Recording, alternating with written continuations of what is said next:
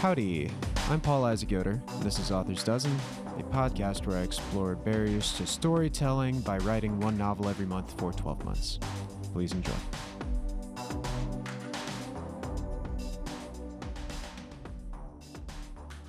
Ooh, welcome to Paul's Party Palace! It's the end of August! Well, no, wait, it's the beginning of August. I don't know. And there's another book. It's up for free on the website. What next? So, I talk on this podcast about writing a story by finding a charismatic core and building out from there. But the reason we read books and consume other kinds of stories is because that emotional core is wrapped up in narrative. You can't just walk up to somebody and shout happiness at them. I mean, you can shout it at them, but it won't make them happy. Maybe the opposite of that. You won't even change their lives by shouting lasers or Steve. See, the reason we humans like parables and stories is because we have this thing called empathy. In fact, I'd reckon that most of the things you've felt in your life have been a result of empathy rather than solipsistic and personal pain. You've probably cried more at the injuries of others than you have at your own cuts and bruises. Did you know there's this little orphan gnome named Steve tied up beneath your kitchen? Yeah, he's in charge of eating and drinking all the stuff you pour down the sink. Sometimes the little captive hears the music that pierces through the water in the U bend of your pipes, and he cries. Of course, you don't know that. Gnomes aren't real. They're not orphans. They're not named Steve. They aren't held hostage as garbage disposals. But I bet at least a few of you tasted some like leftover ketchup being washed down the drain when you heard that story. I bet a few more think about being a tiny creature trapped in a tiny dark space with nothing but muffled Taylor Swift to keep you company. Now, of course, I could just run into your house and say, hey, sweatshop labor, pretty bad. But that's not effective, actually. It doesn't activate your empathy so much, but you could sympathize with the gnome garbage disposal. You know, if you can do that, maybe you can sympathize with a person. I wrote a story for Flash Fiction magazine a while back. It was Flash Fiction. And it starts off with some quick scene setting a woman who draws cartoons at night and works at an industrial era power loom during the day. It begins with the character in a state of shock, remembering who she is, which is one of the girls named Sally at a workshop, and why she's here. And it ends thusly. She looked down at the loom. The machinery had something stuck in it a hand. She gasped, but not in pain. She gasped again, relieved. It wasn't her hand. Her hand was attached to her right wrist. It drew things more beautiful than all the Sallys in the world. It drew things that Sally and Sally copied on the loom to be adored by a world above her own. The man yanked her backward. He shouted about the hands stuck between the lines of heddles. He warned her, though the damage was done. Her hand, her red left hand. But he didn't understand. The hand on her right wrist was hers. Not another soul had privilege to it, but the hand between the still flying harnesses, the hand consumed by screaming industry, that hand already belonged to the company. See, I could tell you that sweatshops are bad. I could even tell you about the kind of pain one might feel working at one. Instead, I focus on another tragedy, a unique tragedy that Sally doesn't feel the tragedy that you and I might feel it. Her left hand she identifies as being the property of her oppressive overseers. In a sickening way, she's almost a little relieved to have lost her left hand. She's almost freed by this terrible accident. No more working at this horrific job for horrific pay. It's that difference, that leap of imagination, that is the magic of storytelling. It's that empathy for something that you've never felt, but you could imagine feeling. Empathy amplifies imagination. With empathy, we're able to concentrate on and think about things we wouldn't otherwise care about. The first Toy Story made us care about dolls, made us care about dolls who only care about being played with. The latest Toy Story made us care about a spork for community's sake. Okay, so let's find a charismatic core and build out from there. But get people involved via empathy. The way we do that is by portraying something people can recognize as human, as relatable. So here's a concept that grabbed my attention lately. Now, I have been researching a cult or religion or whatever you want to call it. And no, I won't tell you which one. And the way the religion was started, I was researching it, and the founder of this religion was so transparently evil and power hungry that I couldn't help but thinking about it and thinking about it, going further and further down the rabbit hole of research. For the first time, I understood the stereotypical angry atheist who's always trying to pick a fight with anyone who believes differently than they do. I mean, if you found out that one of your loved ones was in a cult that was ruining their lives, wouldn't you do everything you could to get them out? And a lot of those angry atheists escape from a terrible form of religion, which is often just a disguise for powerful people in that religion to con people into doing what the religious elite want them to do. I combine that fervor with my love of mythology. See, I've had this theory for a while. It's not my theory, I owe it to Kierkegaard and many others that the gods of old have not so much gone away as they have been reformed.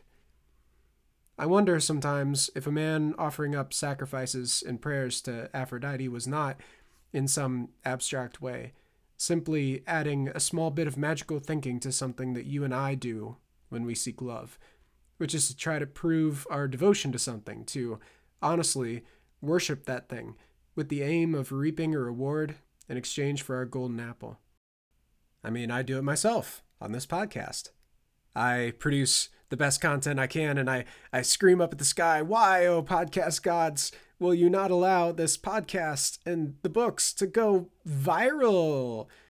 I mean, I did the best I could. You know, I sacrificed so much. Why, why aren't my prayers being answered? Oh, Podcastia or Podcastius, whatever. And when I wonder that, I wonder if ancient mythology and cultic idols aren't actually a more honest way to live. I mean, think about it. We claim not to worship, but we do. We desire power, but we claim not to worship mighty Zeus and Thor. We desire knowledge, but claim not to worship it through Odin and Thoth.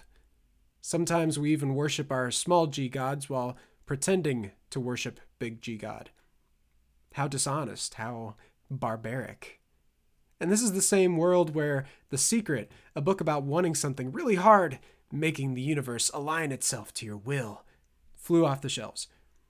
This is a world where Joel Osteen can tell you by worshiping Jesus that you'll have health and wealth, which is just a roundabout way of serving health and wealth. I mean, he has better fiction sales than I ever will, that's for sure. Anyway, those thoughts swirl around until I land on a pretty basic concept. The gods are real, but they're pretty much just immortal con men. Thor can't control lightning, but he's been around long enough to learn exactly where it's going to strike, which is similar enough for anyone willing to pay him his lavish offerings. Athena isn't really the goddess of war, but she's gotten so good at recognizing the patterns of conflict that she can pretty much just pretend that the winning side is the one that gave her the most gold. And if one of those gods started running around and ruining the life of someone you love by indoctrinating them into something or other, wouldn't you be mad? Wouldn't you be interested in not just hunting that god down, but hunting down all the gods who abuse their position? Deicide. It's a cool name, right? I mean, it's also the name of a satanic metal band, so maybe I'll come up with something cool. Maybe it'll be like, Gods are dead, and we have killed them. Haha. All right, so the title needs some work, and we've got the hook, but let's flesh it out. There are three things that make the story feel human plot, people, and prose. The three P's. We've got the beginnings of a plot, but let's give it a little Mad Libs outline. Protagonist finds out that false god who tricked protagonist parents out of their life savings by posing as a religious leader is scamming other people in the city. Hunting the false god protagonist accidentally tracks down different false god who tries to kill protagonist. Protagonist is saved by deuteragonist, who claims to be the famous deicide, a serial killer of false gods. Plot twist, revelation, conflict, yada yada yada. I mean, I've got all this together by now, but I'm not going to spoil it for you yet. You know, actually, let's let's up that tension. Let's uh, let's say this kid was part of like a, a Jim Jones, you know, sort of cult where the the false god said, "Hey, let's all kill ourselves," and this kid somehow made it out alive, but their family didn't.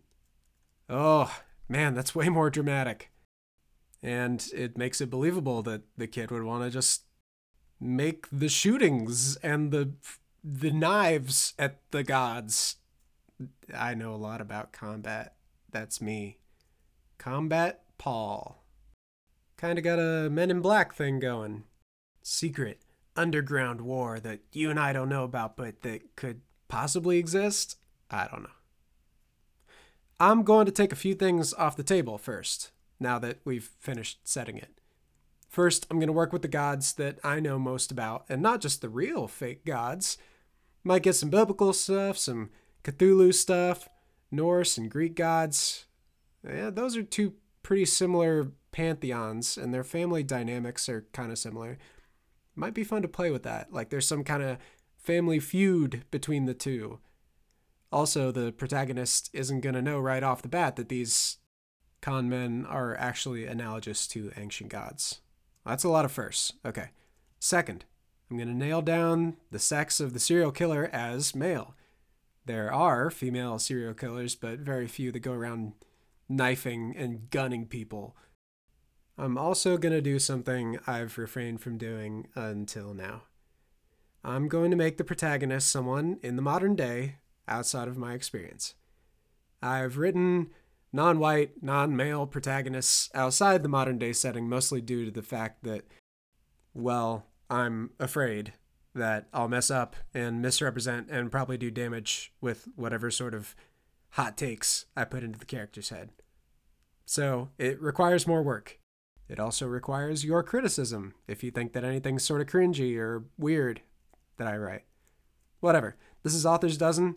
I'm going to inch my way out of that comfort zone, and if the takes are bad, I'll just trash the book, and I'll know it only took me a month. And I know this isn't what the episode is about, but the reason I'm addressing it now is because the people part of the equation should be chosen based off of the most interesting character one could reasonably and realistically write. I think that one of the reasons I would like to write this character outside of my comfort zone is that it adds a layer of complexity to the empathy. That is, it adds an element of racial tension that isn't really present in my other novels and would make the character act differently than he would if he were a white boy who didn't really have to think about the things this character will have to think about. Another reason is that studying about Jim Jones and his whole cult was that part of his uh, pull was racial sensitivity and inclusivity. And a lot of people were attracted to that and rightfully so. Unfortunately, that goodness was couched in the head of a megalomaniac who uh, didn't actually care about that stuff, didn't actually care about people, just wanted to use the good in order to use people. Because if this kid's parents, you know, off themselves based off of like something completely ridiculous, you wouldn't have as much sympathy for them. But they got drawn in by a good thing, and so did the kid a little bit. And that thing was perverted until it finally ended in tragedy. Now, the way into writing someone who you're not, I mean, you're always writing characters who aren't you, but the way to most comfortably get into the head of someone who is outside of your personal experience is to empathize with and consume their stories and to and most importantly, to be their friends and grow up with them. That's how a lot of male writers get into the heads of females, and how a lot of females get into the heads of males is we grew up together. And uh, my issue is that I grew up in a small town in the Midwest where there was only one kid in my grade who was black and only quote unquote black in American parlance. His mom was white. But anyway, he was one of my best friends and he grew up in a way that I understand a little bit. And we had a lot of conversations about about life and all kinds of good stuff. And another part of this is that that friend is gone now. And one of the reasons why we write is because we want to honor and memorialize the things that we care about. And another good part of that is that it also uh, takes someone from being one dimensional and having one trait to being a real person that we know and knew. So there you go. All right. So we've got the people and the plot, and that leaves the prose. People and plot are the essence of empathy. However, it's the prose that lets you witness the people in the plot. It's the artwork, it's the representation. It's what lets you believe the people in the plot and feel it as if you were there, maybe even in the character's gnome cobbled shoes, even. Where people and plot should be the most interesting, prose should be the most pointed. Who is this audience that you want to experience the book, and how do you want them to experience it?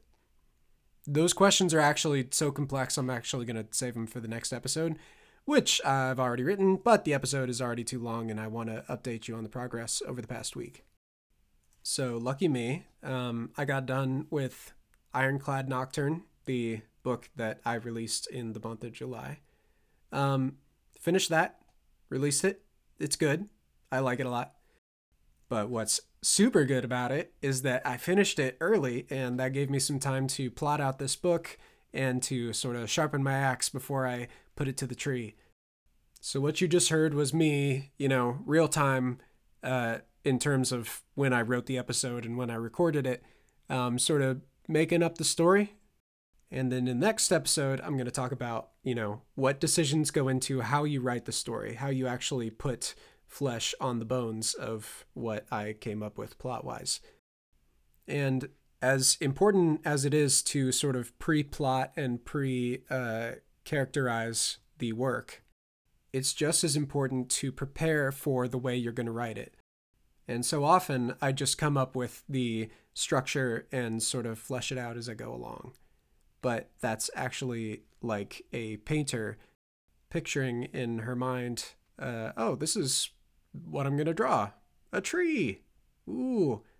And really giving no consideration to the style and the paints and the whatevers uh, that she's going to be using. It's foolish. And even though Authors Dozen is all about foolishness uh, that's not in the area of excellence. We do as good as we can. So, since I have a few extra days, that's what I'm going to come up with. And you're like, oh, Paul, it's just words. You know what words are. You know what words you're going to be using. English ones. Well, you can just shut up, you dummy. Because there's so many things you can think about. You can think about uh, in what person you're going to be telling the story first, second, third. You can think about uh, whether the narration is going to be like real close to the character or real far away, like a God's eye view. You can think about the complexity of the language you're going to be using, uh, whether it's accessible to children or whether it's super complex and sort of scratches that itch. Well, guess what? That's that's a lot of decisions to make, and it's not just like, oh, this is my style as an author and this is what I stick to. That's boring. And the plot and subject matter and characters that we came up with, those are all very pointed. Those are supposed to get to somebody. Well, why can't the language do that? Why can't you choose the thing that is communicating the pointed plots and pointed characters? Why can't you communicate that in very pointed language? Well, you can. That was a rhetorical question. Okay, we're all done with the story now. Uh, hope you enjoyed. Please like, share, subscribe, whatever. I don't know. That's just what people say. Alright, it's the ending music. You know what that means. It means it's the ending. Goodbye. Thanks.